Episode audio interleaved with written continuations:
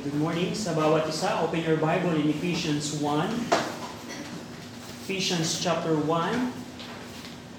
Now, every Sunday morning, pinag-aaralan po natin ang Book of Ephesians, and we understand that Paul wrote the epistle to the church of Ephesus during his first in-prison ministry. At alam din natin, at nakita natin in previous meetings, that one of his goals in writing the epistle is to safeguard the believers from the errors present in Colossians church. And also, nakita natin in the previous meeting, ano yung tema ng, ng episode na ito, ng book na ito. Ang tema ng libro na ito ay, because of our position in Christ in heavenly places, we have to walk with Christ on earth. Dahil sa ating posisyon kay Kristo sa, mga, sa langit na lugar, kailangan natin lumakad kasama si Kristo dito sa lupa. At alam din natin na ang Ephesians one, verse four to six, which is our subject today, Ephesians one, four to six, ito po ay bahagi ng unang section ng doctrinal content of the epistle. Kung wala po kayong kopya nung ibinigay ko po last week, yung division, pwede kayong kumuha after the meeting dito. Pero ang, ang book of Ephesians po ay nahati po siya sa apat na division. O dalawang division, you can do that. Pero kung apat na division, alam natin yung greetings, yung doctrinal content, practical application, and personal matters. At yung Ephesians one, ating pag-aaralan, bahagi siya ng doctrinal content na nagtuturo si Apostol Pablo. Sa doctrinal content, merong limang bahagi, merong limang section. Yung spiritual blessings, and then the prayer request of Apostol Paul. Pangatlo, yung wordmanship of the Lord to us. Pang-apat, pang, pang yung command ni Paul na to remember. At panglima, yung prayer request again ni Apostle Paul. You have the, this, those details in this copy. You can get that here after the service. Ang Ephesians po one, verse four to six na ating pag-aaralan right now, ito po'y bahagi ng unang section ng doctrinal content. Now, Ephesians one, Ephesians chapter one, ako po yung babasa, sundan niyo ako sa inyo pong mga Bible. As I read verses four to six, ang sabi dito ni Paul, according as He had chosen us in Him before the foundation of the world, that we should be holy and without blame before Him in love, having predestinated us unto adoption of children by Jesus Christ, to Himself, according to the good pleasure of His will, to the praise of the glory of His grace, wherein He had made us accepted in the beloved. Shall we pray? Ama naming Diyos po na makapangyarihan sa lahat, kami Panginoon ay lumalapit po sa inyo sa pamagitan ng aming Panginoong Kristo. Natulungan niyo kami na maunawaan ang interpretation po ng inyong pong salita upang kami Panginoon ay magkaroon ng tamang application sa aming pong mga buhay. We pray na turuan niyo kami dahil alam namin na sa aming sariling katalinuhan, sa aming sariling kakayanan ay wala kaming magagawa maliban ng banal na Espiritu o magpaunawa po nito. Kaya Ama, habagan niyo kami tawaan. In Jesus' name we pray. Amen. Now today, I want you to understand ang katatayuan natin kay Kristo sa mga langit na lugar. At dito, in, in three verses, ipinakita ni Paul ang ating katatayuan kay Jesus Christ. Now,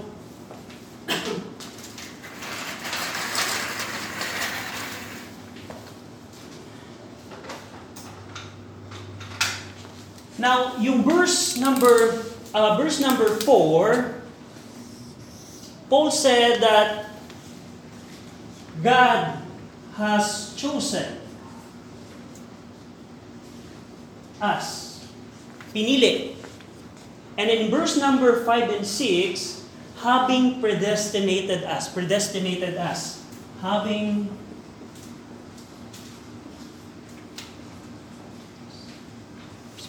predestinated.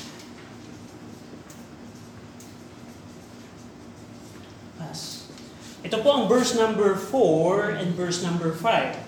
Having has chosen us, pinili. Having predestinated us, itinalaga. Sa Tagalog, pinili at itinalaga. Now, in order to understand these two subjects, magkakaroon po tayo ng limang katanungan dito. At limang katanungan dito. So, ang, ang, ang, ang focus ni Paul in writing the book of Ephesians is para malaman ng mga Ephesians believer, ano yung katatayuan nila, what are their position in Christ in heavenly places. At dito, in, in three verses, Paul gave something na kailangan na din nating matutunan in our time. Now, a question. God has chosen us. The word had He had chosen sa Greek is exelexo, exelexo, na ang root word niyan ay eklego, eklego, kung saan natin kinuha yung word na elect, eklego, or select, chosen. Na yung word na eklex, ek, exelexo, it means to pick out, to select, or to choose. Eklexo, exelexo. In Luke chapter ten verse forty-two, wag niyo na pong buksan, it is used by Luke when Mary had chosen the good part. Sabi ni, ni Jesus Christ kay Martha, Martha, Martha, thou art, thou art careful and troubled about many things, but one thing is needful, and Mary had chosen, exelexo, that good part which shall not be taken away from her. And here, Ephesians one verse four, God, ang hipo dyan ay ang Diyos Ama. God had chosen us. At gusto ko din pong tandaan ninyo na yung word na had chosen us, it is in aorist tense. Greek tense na pertaining in the past na nangyari nung before, in the past tense, na wala siyang, wala siyang kumbaga, wala siyang corresponding equivalent sa English. Pero we can consider as as a past tense. You can say that aorist tense. Now, now, ang first question na gusto ko pong tandaan, tingnan natin, has chosen us is who? Who are the chosen? Meaning, who are the chosen na tinutukoy dito? Now, of course, makikita natin yung pronoun na as, and makikita natin yung pronoun na we in verse number four. Sino yung us and we dito? According sa context, they are the saints which are at Ephesus and the faithful in Christ Jesus. Ephesians one one. At alam din natin na Paul include himself in the pronouns. We, us. We, us. And also, according sa context in Ephesians one thirteen, they are the ones who heard the word of truth. They are the one who trusted, and they are the one that believed in Christ. Right. Meaning, yung us, sino yung mga pinili, sila yung mga taong nagsisi sa kanilang mga kasalanan at nanampalataya kay Jesus Christ. They are the believers, right, who are the chosen. Ang, ang mga ligtas ang pinili dito. Meaning, ligtas ka na at ikaw ay pinili. God had chosen you. Say, now, second question, to what?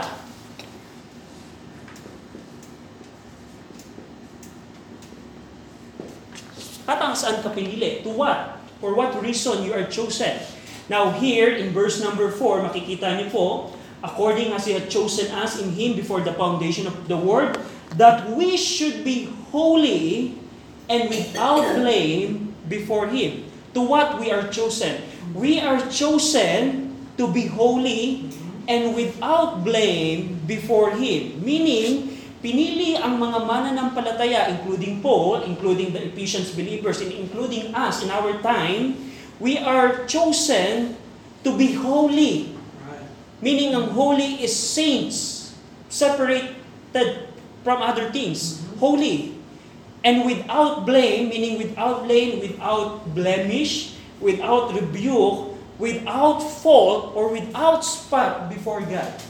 Ibig sabihin, ang katatayuan natin bilang mga mananampalataya, kung ikaw ay believers right now, meaning ng believers, ikaw ay yung tinanggap mo ang word of truth, nagtiwala ka, nanampalataya kay Jesus Christ at nagsisi ka sa kasalanan mo, you are part of this pronoun us. Right. At ikaw ay positionally na pinili ng Diyos to become holy. Amen. And without blame before God. What it means is, right now, ang mga mananampalataya sa harapan ng Diyos Ama ay tayo ay banal, tayo ay saints, tayo ay walang kapula-pula, without blame, without spot, before God. And that is your position, believers, right now. Man. Now, ang application, kung ako sa harapan ng Diyos ay walang kapula-pula at banal, do you think, can I go to God in prayer? Will God accept my prayer? Of course. And that's our position. Now, another question. Kung ako right now ay positionally without blame and without blemish before God, can I lose my salvation? Pwede ko bang ma- ma- ma- mawala ang kaligtasan? Of course not. At dito natin makikita na tayo bilang mga mananampalataya currently, right now, tayo ay walang kapula-pula. Tayo ay without spot, without rebuke, unblameable before God the Father. Just think about that.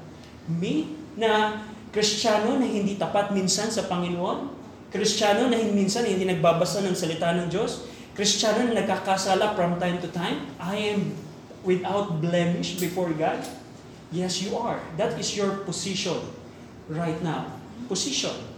But yung practice, iba yun. Iba yung practice. Yung practice natin, kailangan nating mamuhay pang araw-araw na banal. Amen. At kailangan nating mamuhay ng pang araw-araw na without blame before God. That's a different discussion. Pero right now, whatever you do as a believer, tapat ka man o hindi, nagsisimba ka man o hindi, if you are truly saved, you are without blame before God. Right. Yung tayo ay pinili ng Diyos for that position, that is not soteriological. Mm-hmm. Meaning, hindi pinili ng Diyos ang mga tao upang maligtas. Pinili ng Diyos ang mga ligtas na in order to have that kind of position.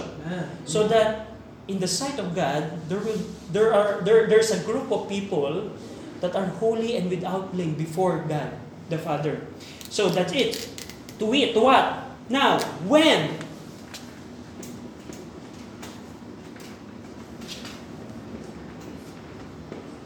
When? When we, when were we chosen? Now, before we continue here pala, gusto ko ding pansinin ninyo, going back to what? Yung connection ng verse three and four. Napansin niyo yung according as? Meaning, ang verse three said, God had blessed us.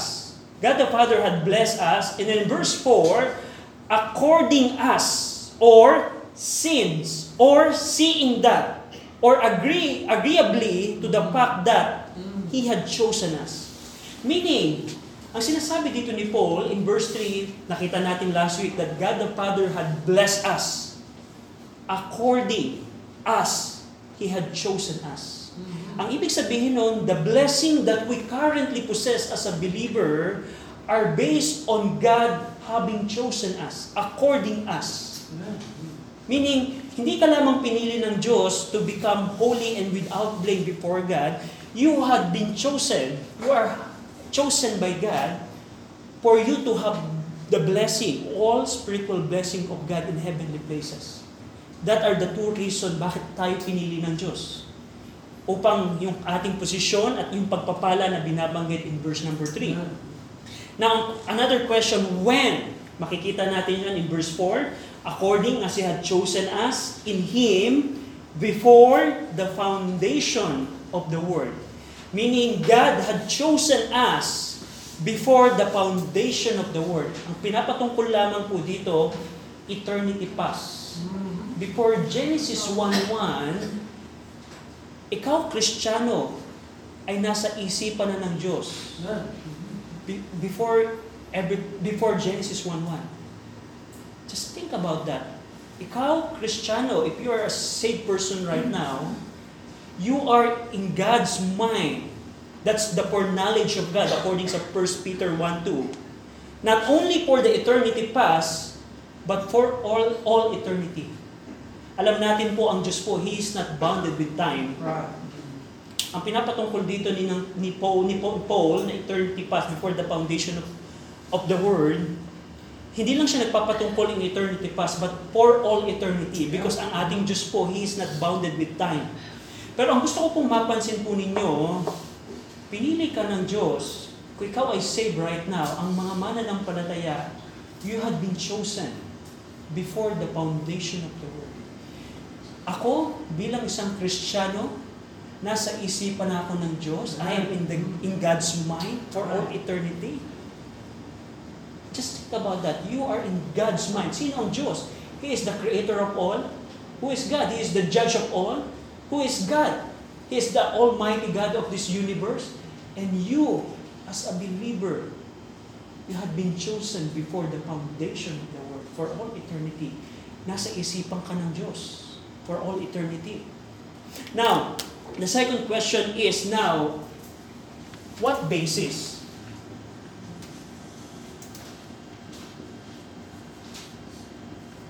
Are we important? Because is there anything special on us kaya tayo pinili ng Diyos? On what basis we are chosen? Is there any I think anything special on us? Makikita natin siya in verse number four. According as He had chosen us in Him. Sino yung Him dyan? It is the Lord Jesus Christ. In Christ, in the Beloved, in Him, in whom? Ibig sabihin, God had chosen us in Him or in Christ. Ang ibig sabihin lang nito, hindi tayo pinili ng Diyos dahil tayo importante. Hindi ka pinili ng Diyos dahil matalino ka, may pinag-aralan ka, or et cetera. Pinili ka ng Diyos dahilan sa ating Panginoong Kristo. Yeah, that's right. If you are a believer right now, you are in Christ and you has been chosen to become holy and without blame before Him and to have the spiritual blessing in heavenly places. Now go over in Second Corinthians five twenty-one. Second Corinthians five twenty-one. May request na basahin po natin ng sabay-sabay ang Second Corinthians five twenty-one. Second Corinthians five, verse twenty-one. Ready? Read. For, for he hath made him to be sin for us, who knew no sin, that we might be made the righteousness of God in him. That we might be made the righteousness of God in him. Currently, if you are a believer, you repented of your sin, and you put your faith on the finished work of Christ, You are, you have, you have been made the righteousness of God in Christ. Right. Mm-hmm. Na kaya tayo pinili, hindi dahil importante tayo. At hindi pinipili ng Diyos randomly. Mm-hmm. We're going to talk about that, the Calvinist teaching about sovereign election later on. Pero pinili ka ng Diyos ang mga Kristiyano dahilan, hindi dahil tayo espesyal. Hindi dahilan tayo matalino. Hindi dahil sa ating anumang ginawa. It's dahil sa ating Panginoong Kristo. Ginawa tayong righteousness of God in Him. What basis? It's the only because of the Lord Jesus Christ. Now, another question. What motivation? Anong motivation, motivation ng Diyos?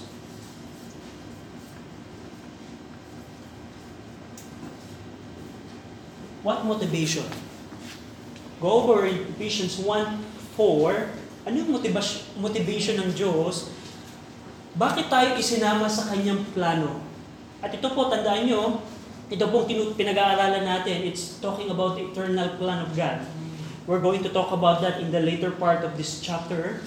Pero bakit niya ginagawa ito? Ano yung motivation ng Diyos? Mapapansin natin, according as He has chosen us in Him, before the foundation of the world, that we should be holy and without blame before Him in love. Ang motivation ng Diyos, bakit tayo pinili? Dahil lang sa basihan ng ating Panginoong Kristo? Dahil sa Kanyang pag-ibig. Mm-hmm. Just think about na hindi natin deserve na maging kabilang sa plano ng Diyos. Yeah. We deserve like a part. Yep. That's the reality. Pero dahil sa pag-ibig ng Diyos, God had chosen us, you and me, in love. God has chosen us in love. Mapapapansin nyo in Ephesians two four, binanggit ito ni Paul as great love. Ephesians two four, but God, who is rich in mercy, for His great love, wherewith He loved us. Mm-hmm. Ang motivation ng Diyos, bakit niya ginawa ito? Hindi dahil para i-impress tayo, dahil ang Diyos po natin ay pag-ibig. Mm-hmm. At sa Kanyang dakilang pag-ibig, pinili ka niya, kung ikaw ay Kristiyano today, upang maging banal, at walang kapula-pula sa harapan niya dahil kay Jesus Christ. Before the foundation of the world, you are in God's mind for all eternity. Hindi ka pa, hindi ka pa pinapanganak, nasa isipan ka na ng Diyos kung ikaw ay Kristiyano today. Alam natin in Romans five eight, alam natin na but God commended His love toward us in that while we were yet sinners, while we were yet sinners, Just think about yung mga panahon na hindi ka pa ligtas. Right. Na hindi mo pa sinusunod ang kalooban ng Diyos. At yung kasalanan na ini-enjoy mo pa, while we were yet sinners, God commended His love toward us and Christ died for us. Yeah. Yan ang motivation ng Diyos kung bakit Kanya pinili. Upang maging banal sa harapan Niya, walang kapula-pula in, before Him, at ma-enjoy at ma-possess yung all spiritual blessing in heavenly places in Christ. Now, ang question ngayon, how about the unconditional or sovereign election that Calvinists teach? Alam niyo, merong grupo po right now, John, yung Calvinism na pinipili ng Diyos ang maliligtas. Ang ibig sabihin, ang Diyos ay randomly sumiselect yeah. ng mga tao na elect. At according sa kanilang turo, kung ikaw ay non-elect, hindi ka pinili ng Diyos, hindi hindi hindi namatay si Jesus Christ para sa iyo at hindi ka din maliligtas. At itong yung, yung teaching ng Calvinists, they believe na pag pinili ka ng Diyos, ikaw lang yung maliligtas in the future.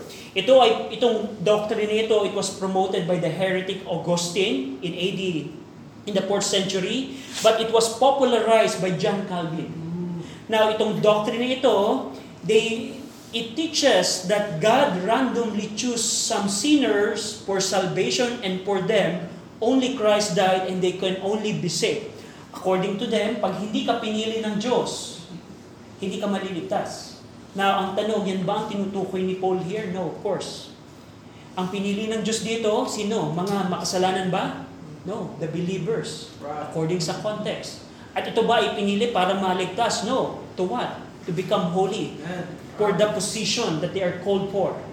Now, tandaan lang din natin na ang Bible po ay nire-refute ang turo po ni John Calvin.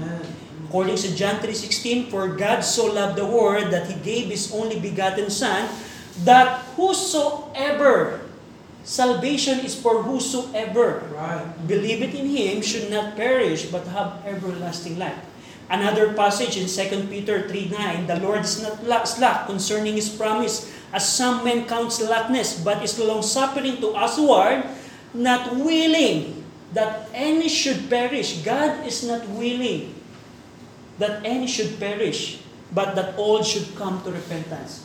Kung pag-aaralan po natin ang buong Bible, makikita natin ang kaligtasan po ay hindi lamang para sa pinili. Ang kaligtasan po ay para sa lahat ng tao. Ang responsibility ng tao ay talikuran ng kasalanan patungo sa Diyos at manampalataya kay Jesus Christ. At ikaw ay maliligtas. So tandaan po ninyo, uh, ang, ang, ang, ang sovereign election na tinuturo ng Calvinist, it's against the Bible. Hindi ka pinili ng Diyos randomly. Hindi po ganun ang Diyos. Ang Diyos ay namatay para sa lahat ng tao, pero responsibilidad po ng tao na magsisi at manampalataya upang maligtas. Right. Alam natin yan throughout the Bible.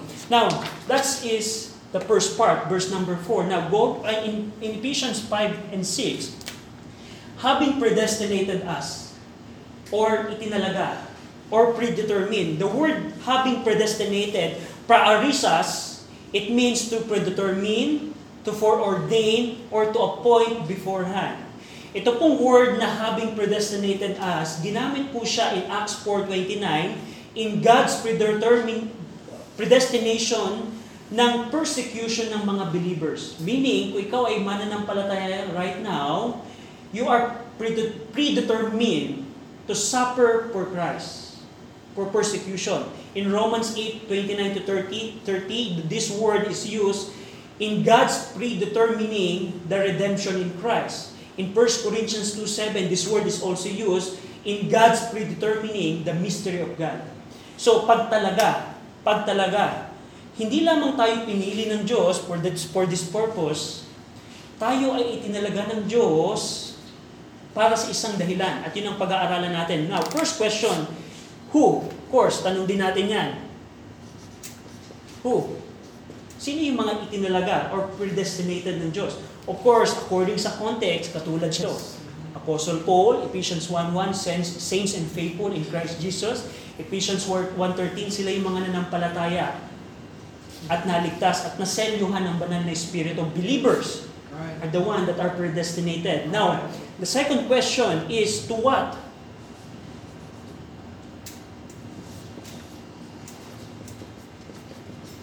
to what purpose or saan ka itinalaga ng Diyos? According sa ating verse, mababasa nyo in verse five, to what we are predestinated. Having predestinated, verse five, having predestinated us unto the adoption of children, unto adoption of children, or unto the placement of a son. Adoption or placement of a son. Itinalaga tayo ng Diyos upang maging lugar natin ang kanyang pagiging anak niya. Yeah. Mm-hmm. Now, ang Diyos po natin ay meron po siyang natural son. Go over in John one eighteen. Ang Diyos po na makapangyarihan sa lahat, meron po siyang natural son. In John one eighteen, basahin po natin ang sabay-sabay. John one eighteen, ready? Read. No man has seen God at any time, the only begotten Son, which is in the bosom of the Father, He hath declared Him. Here, makikita natin, sino yung only begotten Son? It is the Lord Jesus Christ. Ang ating Panginoong Kristo po, siya po yung natural Son of God. Pero, tayo pong mga mananampalataya, we are predestinated to become adopted sons. Natural son, ang ating Panginoong Kristo. Pero tayo po ay itinalaga, according kay Paul, our position right now is for the placement of a son, adoption of the son, of the children. Now, ano pong ibig sabihin nito? Adoption of children. Now, dito po si Paul, ginamit po niya yung Roman law. Paul knows the Roman law. Sa law ng adoption ng mga Roman. According sa Roman law, um, in the Roman law, the adopted, adopted son receives the same status and privileges as a natural man.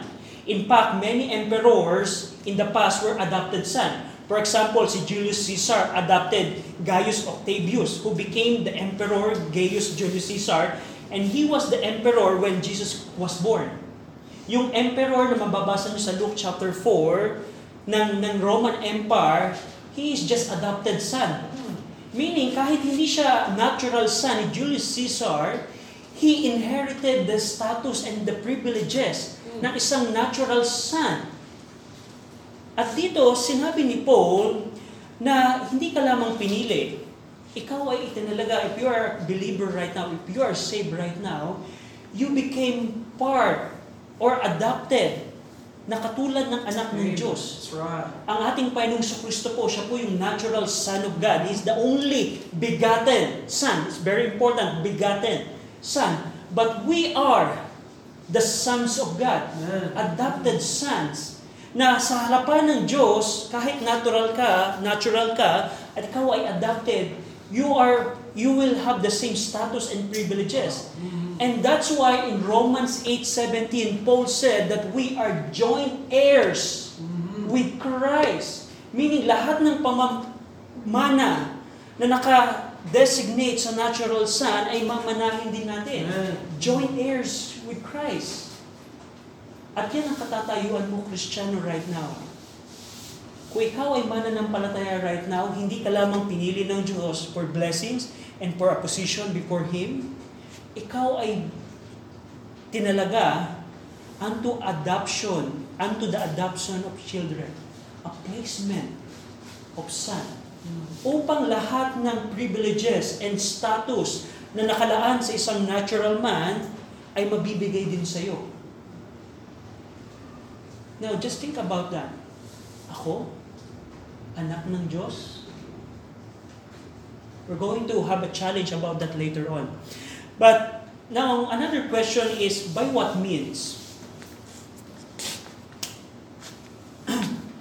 Where's the block? That's fine.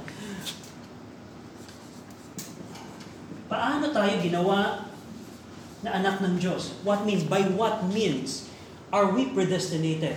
Going back in Ephesians one, verse five, having predestinated us unto adoption of children by Jesus Christ. Of course, katulad ng pagkapili sa atin, it's only because of the Lord Jesus Christ. God has predestinated us because of the work of Jesus Christ. The adoption of children happens by or through the work of Jesus Christ. The sinner has nothing with God or in God apart from Jesus Christ. Right. Dahilan sa ating Panginoong Kristo, tayo ay naging kabahagi ng pamilya ng Diyos. Actually, wala tayong, wala tayo, actually, kung wala ang ating Panginoong Kristo. Yep. That's how important ang, ang katatayuan ng mga Kristiyano within in Christ, by Jesus Christ. Now, question, another question, for whom? For whom? What means? It's by the Lord Jesus Christ. For whom? In Ephesians four, mapapansin nyo, uh, Ephesians one, four, five, having predestinated us unto adoption of children by Jesus Christ to Himself. That's referring to God the Father. Right. Predestinated unto adoption to Himself. Ang ibig sabihin nito, God has predestinated us unto the adoption of children to Himself. It is according, mapapansin nyo sa huling bahagi ng verse four, at verse five rather, it is according to the good pleasure of His will. Ano pong binabanggit nito? Ang ibig sabihin nito, it is God's good pleasure or desire for one sinner to repent, to be saved, and to become a part of His family. Yan ang desire ng Panginoon ngayon. For all eternity, yan ang desire ng Panginoon. Na yung tao na napahiwalay sa kanyang pamilya dahilan sa kasalanan ay maging panumbalik to Himself. And God, that's God's desire. God had predestinated us unto adoption of children to Himself. To Himself. Alam natin ang history ng mankind. Nung nagkasala po ang tao, nahiwalay po ang tao sa Diyos dahil sa kasalanan. At sa pamamagitan ng ating Panginoong Kristo, pwede kang mapanumbalik sa pamilya ng Diyos kung ikaw ay mananampalataya at magsisisi sa iyong kasalanan. For whom we are predestinated to Himself. Now, last is, last question, ano yung goal ng Diyos? Bakit niya ginawa to? What goal? Ano yung goal niya? Bakit? Bakit niya tayo ay tinalaga na maging anak niya sa kanyang sarili sa pamamagitan ng Panginoong Kristo. What is His goal? Verse number six. This is His goal. To the praise of the glory of His grace, wherein He had made us accepted in the beloved. Ang goal, God's culminating goal is to the praise of the glory of His grace. Right. We don't appreciate it right now. Yeah. Pero in the eternity, kapag tayo po ay nakasama ng Diyos at nakita natin in Isaiah sixty-six na dapat na doon tayo sa Lake of Fire, right, kasama ng mga taong yun, pero tayo ay kabahagi ng pamilya ng Diyos because of the Lord Jesus Christ, ito yun ay magre-resulta ng kapurihan sa Kanya. Amen. At in our time right now, we can praise the Lord for the praise of, of the glory of His grace. We can do it right now. Na kung makikita mo na ikaw ay isinama ng Diyos into His family, amen, through the Lord Jesus Christ, it would result, His goal is to the praise of the glory of His grace. Kapurihan ng kaluwalhatian ng kanyang biyaya. Luwalhati ng kanyang biyaya. Binanggit ni Paul to as riches of His grace. Now, dito po, sa unang section ng Ephesians one to fourteen, dito po nagkaroon po si Paul ng three doxology, doxologies. At yung ito po yung unang doxology ni Paul. In in verse one six, chosen, predestinated of God the Father to the praise of the glory of His grace. In verse chapter one verse twelve, the second doxology, redemption through God the Son to the praise of His glory. Chapter one verse twelve. Third the doxology, chapter one verse fourteen, believers sealing with God the Spirit unto the praise of His glory. Mapapansin niyo po yung tatlong doxology niya, pero una in verse six, to the praise of the glory of His grace. Now, to emphasize the glorious grace of the Father, Paul emphasized, dito po in-emphasize ni Pablo sa Ephesians believer, yung glorious grace of the Father. Paul declares that God had made us accepted in the beloved or in Christ. In order to emphasize yung kaluwalhatiang biyaya ng Diyos, the glorious grace of God, the Father, to us. He declared that God had made us accepted. The word had made us accepted is meaning has graced us. E, e, e charitosen. Charitosen means had graced us, or meaning highly favored us. Yung word na had made us accepted, meaning highly favored us. Emphasizing the grace of God, Paul said, you believer, you are not only predestinated, you are not yeah. only chosen, you had been made accepted, accepted or highly favored. Currently, believer, if you are a believer right now, you are highly favored by God in the beloved, in the Lord Jesus Christ. Mm. Highly favored. Tayo po ay biniyayaan ng Diyos sa pamamagitan ng ating Panginoong Kristo, sa pamamagitan ng pagpili at pagtalaga sa atin. Now, in order to illustrate this, there's a king, wealthy king, na meron siyang anak na natural, na siya yung magmamana ng throne someday. And the king traveled to one place to another, from one place to another, and along the way, he saw a beggar and poor child boy along the street. And the king highly favored that boy and adopted that boy. So that whatever the privileges ng kanyang natural man, ay meron din yung adopted boy. At yung adopted boy, binihisan, dinamitan, nilinis, probably. At sa harapan ng hari na yon, accepted and without blemish na yung natural boy, yung adopted boy.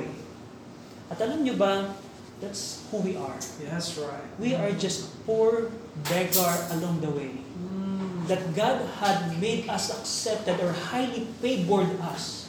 We don't deserve to be part of this plan. If you are a, if you are a person right now that commits sin, if you are in Adam, what we deserve is death and hell. That's what we deserve.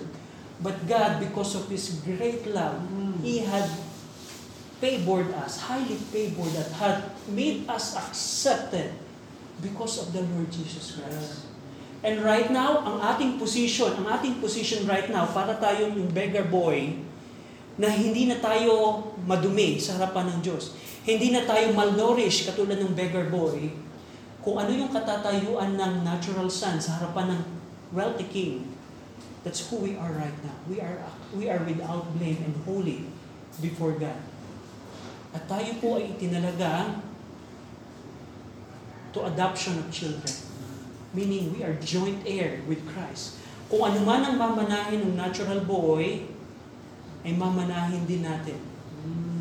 That's why we are waiting for the manifestation of the Son of God. According sa Book of Romans.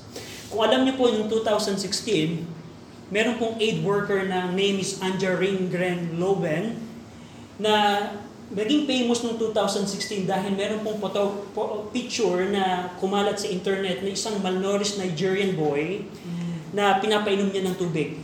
Dahil yung boy niya, according sa story, uh, yung community ng Nigerian boy ay tinerit siya as witch.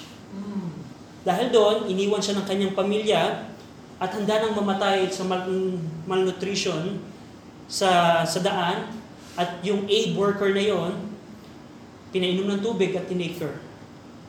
And right now, nakasurvive yung Nigerian boy. twenty sixteen, if you are aware on that picture ng isang white women aid worker na pumunta sa Nigeria, na yung isang bata na malnourished, na ready to die, two-year-old boy, pinapainom ng tubig. And alam niyo ba, believers, that's who we are before we got saved. That's why in Ephesians two, in verse eleven, which is the fourth section ng doctrinal content, Paul said, wherefore, remember that ye being in time past. We need to remember who we are before we got saved. Before God, before God in, made us part of His plan. Remember, that's a good thing to do. Remember who we are right now, believer, if you are saved right now, you are currently without blame and holy before God, just like the adopted son of the king. And all the spiritual blessing you currently possess as an adopted son. And you are predestinated or itinalaga ka upang maging anak ng Diyos. That's who you are right now. I want you to also na huwag kalimutan, is there anything special sa atin? No. It's only because of the Lord Jesus Christ. Dahil sa finished work ng ating Panginoong Kristo, ang kasalanan natin ay kanyang kinuha nung siya'y namatay sa krus ng Kalbaryo. Siya'y naging kasalanan upang tayo'y maging katuwiran sa pamamagitan niya. At right now, that is our position. Now, ang challenge right now, now, as, as we sum up, ang ating katatayuan, as we see in these verses from verse three to six, currently our position as, as believer, before the foundation of the, of the world, God has chosen us for two reasons. To bless us with all spiritual blessing in heavenly places, that's first in verse three. The second is that we should be holy and without blame before Him. The second position that we see in these passages, for God's culminating goal of praise of the glory of His grace, God has predestinated the believers unto the adoption of children by Jesus Christ. And God had made us accepted in the beloved. Yan ang katatayuan mo right now, believer. Right now, I mean, right now, hindi siya appearing na parang ako, adopted son of the Almighty God. It does, the, the world doesn't recognize that. That's why we are waiting for the manifestation of the Son of God. We're waiting for that. Darating ang time, pag dumating ang ating Panginoong Kristo, makikita ng mundong ito who are the children of God. That's right. We're waiting for that. But right now, while on earth, that is your position. If you don't believe these things, you don't believe the Bible.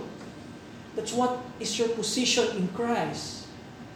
In application, Ephesians four, one to six, binanggit ni Pablo, after you know your position, how is your walk as a church member?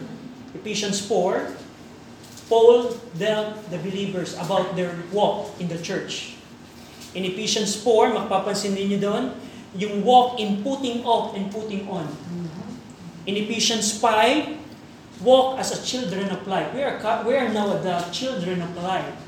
Pero meron pong lakad tayong dapat gawin. In Ephesians five twenty-two hanggang six nine, yung walk natin bilang husband, bilang wife, bilang children, bilang servant, bilang master. Meaning, kung alam mo na yung position mo, dapat meron kang magiging tamang lakad here on earth. And in, in chapter six, verse ten to twenty, yung walk against the spiritual battle. Now, my question is, after knowing this, does it affect your walk on earth? Yes, Brother R J, ngayon alam ko na how it will change your walk as a church member, as a children of light, as a master, as a servant, as a children, as a husband, as a wife. How? Because that's the challenge of Paul to the Ephesians believer, and that's the challenge for our time right now. After we have seen this part, this is the most important part of our discussion today, to what we are chosen, we are predestinated as. To what? After you know your position in Christ, how is your walk?